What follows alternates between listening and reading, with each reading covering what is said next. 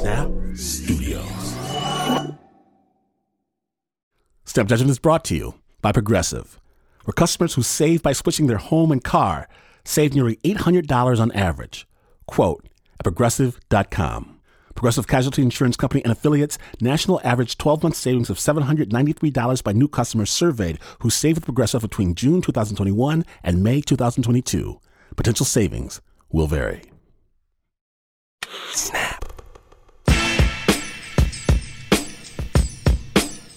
Get ready. Get ready for this. Today in a classic Snap Judgment from WNYC Studios, one of the most requested Snap Judgment pieces of all time. We're going to start off today's episode in one of the wildest places left in the lower 48, a place where the hunter and the hunted go round and round in an eternal struggle. And our hero, our heroine, has four legs. Snap Judgments. Joe Rosenberg has only the two. Snap Judgment.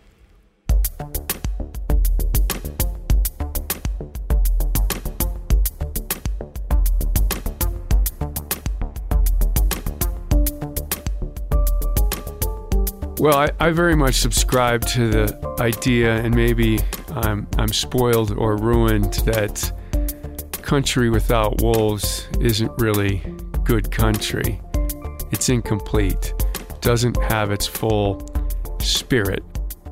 Doug Smith is a biologist with the National Park Service, and 20 years ago, he was asked to help reintroduce wolves to Yellowstone National Park.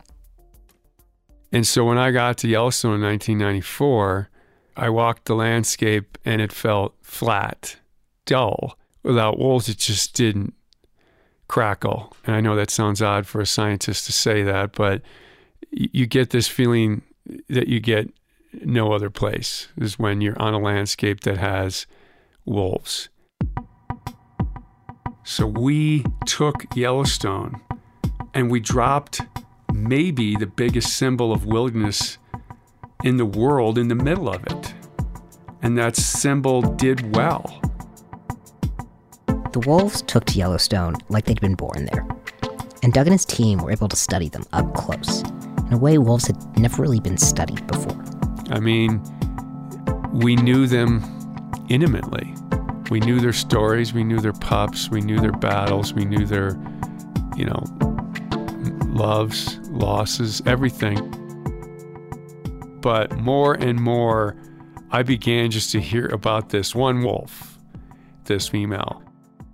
I would go out in the field and people would come up to me and tell me their stories, and, and they were tingling. I mean, they were excited. Uh, I, I, I couldn't shut them up. She was the Angelina Jolie of wolves in Yellowstone. This is park biological technician Rick McIntyre. And the wolf he's describing was known as the 06 female. 06 because that's the year she was born. People often remarked on her beautiful gray coat, but also her unusual size for a female. And I, I think, in terms of the Yellowstone male wolves, from their perspective, she was drop dead gorgeous. But in her case, it wasn't really until she left home when she was about two years old that we really began to figure out that there was something special about her. Rick says that when a wolf leaves home, normally the top priority is to find a mate and start raising pups. But she was in no rush at all. And one particular mating season, she had five different male suitors. As far as I know, that's a world record for a wild wolf, and dumped every one of them. None of them met her standards. So it was like she was waiting for the time to be right for something to happen. One of the reasons the 06 female could afford to take her time, and also one of the other reasons she was the Angelina Jolie of wolves, was that she had, in addition to her good looks, another gift. We've pretty much worked out how wolves hunt, and we have found that the most efficient group size for hunting is four. And the division of labor is young males and females select and chase and grab, and big males come in and use their size and strength for the takedown. 06 did the whole thing by herself repeatedly. And her technique um, was a dangerous one. Normally, wolves want the elk or the deer to run away from them, but what she preferred would be to have a standoff with an elk where it was face to face, direct combat to the death. And a bull elk can be 700 pounds. And so, if you're facing an elk, they can charge forward, rear up like a stallion, and trample you into the ground, or send you sailing into the air and gore you to death. So she would get in the most dangerous position and she would dodge the attack very agilely. And then when the moment was right, she'd make her move. She'd run directly at the elk, jump as high as she could in the air, turn her jaws to the side, and grab the throat. So that was her gift when it came to hunting. It's just a, a masterfully um, impressive endeavor. So I, I just never got tired of watching her in action. Another thing that made 06 a joy to watch in the wild was that, unlike a lot of other wolves in Yellowstone, she didn't sport one of those ungainly radio collars. Even though radio collars helped Doug and his team track the wolves, study them, and ultimately protect them. And if you can only have one wolf collared, you want her. We catch the wolves by shooting them with a tranquilizing dart. I've personally darted probably over 300 wolves. But 06 was a mix of speed and intelligence that I've rarely seen. I would see her in the field, I would see her from the airplane, and most vividly, I would see her from the helicopter, and she would look at me with disdain. And most other wolves just ran. They got out of there. But what she would do is she would look at me and our eyes would connect. And the look she would give would be, I don't like you at all. And I'm going to outsmart you. And I'd tell the pilot, get that one, get that gal. And then he'd start nosing in on her and maybe even juice the throttle a little bit to pick up a little speed. And, and somehow, and I can't explain it, you know, she'd use stuff to her advantage. A few times she used the trees, and a few times she actually used some rocks but we could never catch her in a bad spot. And it began about a three year period where I couldn't get her. It was around this same time that 06 finally decided to form a pack, mating with two young brothers. And they they didn't know anything. And we certainly were wondering why, after all the other big, tough, impressive male wolves that had courted her, did she want to end up with these inexperienced brothers? it, to us, it really didn't make sense because she had to do the lion's share of work to make sure that her pups were going to survive. So when they were a few weeks old, she had recovered enough from having given birth that she was able to go out and hunt. And after maybe 10 minutes leaving the den site, she had already killed two elk. The two brothers would almost stand aside and look on like, why should we do it? Because she's going to do it. In fact, there's some evidence that she taught those two males how to hunt, period. And because of her provisioning, she raised 13 pups to a full year of age. That's way above the average.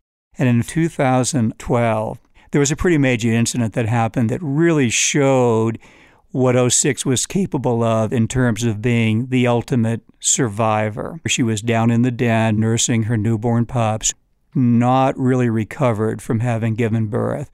And there was a problem that was approaching, and that was their rival pack, their deadliest enemy, the Mollie's wolves. 16 adult wolves were heading straight for her den site. And her side was totally outnumbered. And a few minutes after the Mollie's wolves went into the thick forest, we saw a whole bunch of wolves running out of the trees. And out in front, was the 06 female running desperately for her life. All 16 of the rival wolves were chasing her, and she was not able to run fast because of having just had her pup. So she was in a desperate situation. What had made it worse was that she was running toward the top of a cliff. It was almost like an Indiana Jones movie. And she would have to stop at the top of the cliff, turn around, and even for the 06 female, as great a fighter as she was, there was nothing that she could do if she was attacked simultaneously by 16 rival wolves. So, as I was watching this, I was resigned to the fact that I was going to see her torn apart. But I underestimated her because what I didn't know and the other wolves didn't know was that there was a little bit of a gully that she could run down. The Mollie's wolves were confused. They didn't know what happened. They were looking around for her, but there was still a major problem. They were between her and her den site, and all they had to do was follow her scent trail backwards and kill all of her pups. Well, all those years of training that she had put into her family paid off at that moment. One of her adult daughters came into totally plain sight, put herself in extreme danger because there was no way that the Mollie's wolves could not see her. She ran to the east which meant that she was leading them away from the pups. And that particular daughter was the fastest wolf in 06 family. She just left him in the dust. And after just a couple of minutes of the chase, the Mollie's wolves just gave up in frustration and they went home and they never bothered 06 family again. After that, 06's pack thrived. She had overcome every obstacle thrown her way and she was now the undisputed queen of Yellowstone. And so, despite what I said before, I kind of quit wanting to get her. We all like an underdog. And when you get to know an individual of another species, like we all did her, you just begin to kind of respect that individual in this case, that wolf, because she was worthy of just being left alone. And so catching her ended up being a mistake. And it was a mistake that she made that I can't believe she did. We were out February 2012 darting wolves like we've done a hundred times, and I just wanted to catch two wolves. And any two won't be her, guaranteed. And the pilot, he goes, How about that one? And he spots this wolf right there out of the side of the helicopter. I forget how far it was, but it was in one of those big openings that, you know, me, the guy trying to catch him, really relishes. And I had a split second thought where I thought, yeah, I don't want to get the 06 female, but there's no way she'd do that. She's on her way to the trees or she's taken a gully out. And I knew her daughter was, in a lot of ways, a look-alike daughter to her mama. And so I thought, well, this is probably her. So I said to the pilot, great, go after that wolf. We moved her down to the river, which was completely frozen over with ice. And I waited for that moment. And she came out on the ice and I landed a dart right in her back. All great. And we landed, rotor blades going. I got out, I walk up to the wolf, and I see a smudge of blood under her tail. That's the vulva area of a wolf. That's an indication that this wolf is a breeder. In other words, it was an indication that this was the pack's alpha female. 06. So, bang, when I saw that blood, I went, Oh no. And I've handled over 500 wolves. And all of them, to me, are beautiful. I mean, that's just a bias I have. But she was a beautiful gray, and there's nothing like a, uh, a beautiful female gray wolf. And I, I didn't want to collar her. I dreaded it. But there was just so much at stake because, from the perspective of science, from the perspective of knowledge, of, of learning about these animals that we so much want to help, this is the number one wolf you want to get. And here we got her. And so that's how she came to be collared. The collar allowed them to track 06's movements. But when they did, they saw her do something that, to their knowledge, she had never done before. At a certain point, the family crossed the park border. And they didn't know it, but uh, they were in a section of Wyoming where wolf hunting was very legal. And in mid November, the pack was seen by a hunter. I don't know who it was. And the biggest wolf in the pack was shot and killed. The wolf that had been shot was the seventh wolf killed that season in an area of Wyoming that permitted eight wolves to be killed. The quota had been agreed to by the National Park Service, as a way to keep wolf numbers down outside of Yellowstone. It had been one of the compromises with the surrounding communities that allowed wolves to remain in the park at all. 06, of course, had no way of knowing any of this. In her mind, everywhere was like Yellowstone. So, one wolf left on the quota, and I think everybody was worried that another wolf from that pack would get shot. But through all of that, I thought she wouldn't get shot just because it was her. Heck, I tried to shoot her with a helicopter flying above her, and I couldn't get that done for three straight years. And so I didn't think she'd get shot with a rifle by someone on the ground. To Doug and Rick's relief, after her mate was killed, 06 and the rest of her family hightailed it back to the park.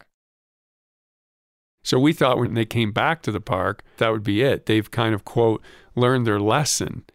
But they went right back out.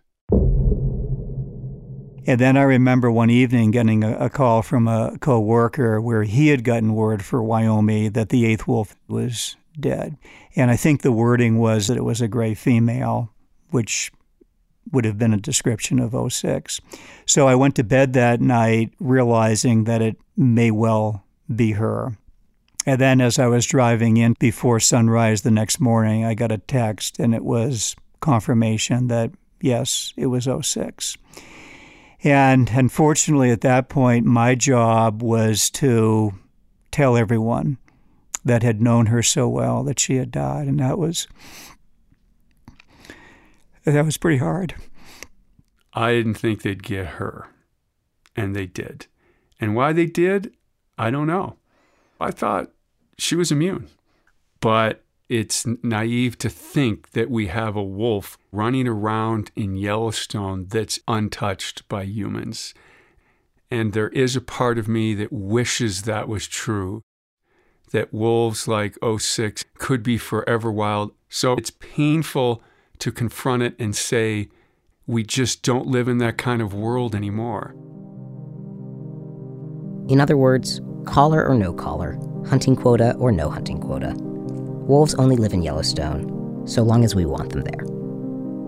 And that was very much on Rick's mind the next spring, when he was asked to give a talk to some school kids in a neighboring town. And so the teacher and the kids joined me. There were only a few of them. It was a very small school. But before I could say anything, one of the kindergarten boys started to talk. And this is what he said I know the man that shot that famous wolf. And of course, he was talking about the 06 female. Everyone was talking about her. And I understand how young boys are. I wanted to move on, I wanted to get into my talk. But before I could do that, the same boy opened his mouth and said, my dad just bought a license to kill a wolf. And once again, man, what can you say to that? Wolf hunting is legal. And I just didn't know how to handle the situation. And I was kind of getting mad at myself for being at the mercy of this five year old boy. But he had one more thing to say. And I was thinking to myself, oh man, I might as well just just go home. I can't deal with this. It's too hard. So after saying, I know the man that shot that famous wolf, my daddy just bought a license to, to kill a wolf. This was his next statement. But I hope he doesn't. He hopes that his dad doesn't kill that wolf that he has the license for. So I like to think of that as being one of the most important parts of the legacy of the 06 female.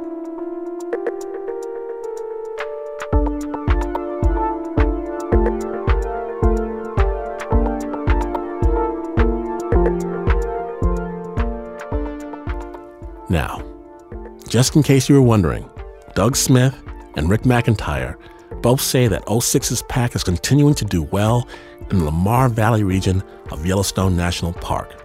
Big thanks to both Doug and Rick. That story was produced by Joe Rosenberg. The sound design by Renzo Gorio. You have reached the end of the legendary episode, but not the end of the legend. Listen to me when I tell you more Snap awaits. Full episodes, pictures, podcasts, movies. Let your Snap flag fly. Snapjudgment.org. And certainly by this point, you have ascertained that this is not the news. No way is this the news. In fact, you could ride astride a white horse, ask the king for the princess's hand in marriage, and when he tells you to slay the dragon first, tell him that perhaps a different challenge will be in order, like rubbing the belly of the royal dog or posing for the royal picture. You could do that and still not be as far away from the news as this is. But this is WNYC.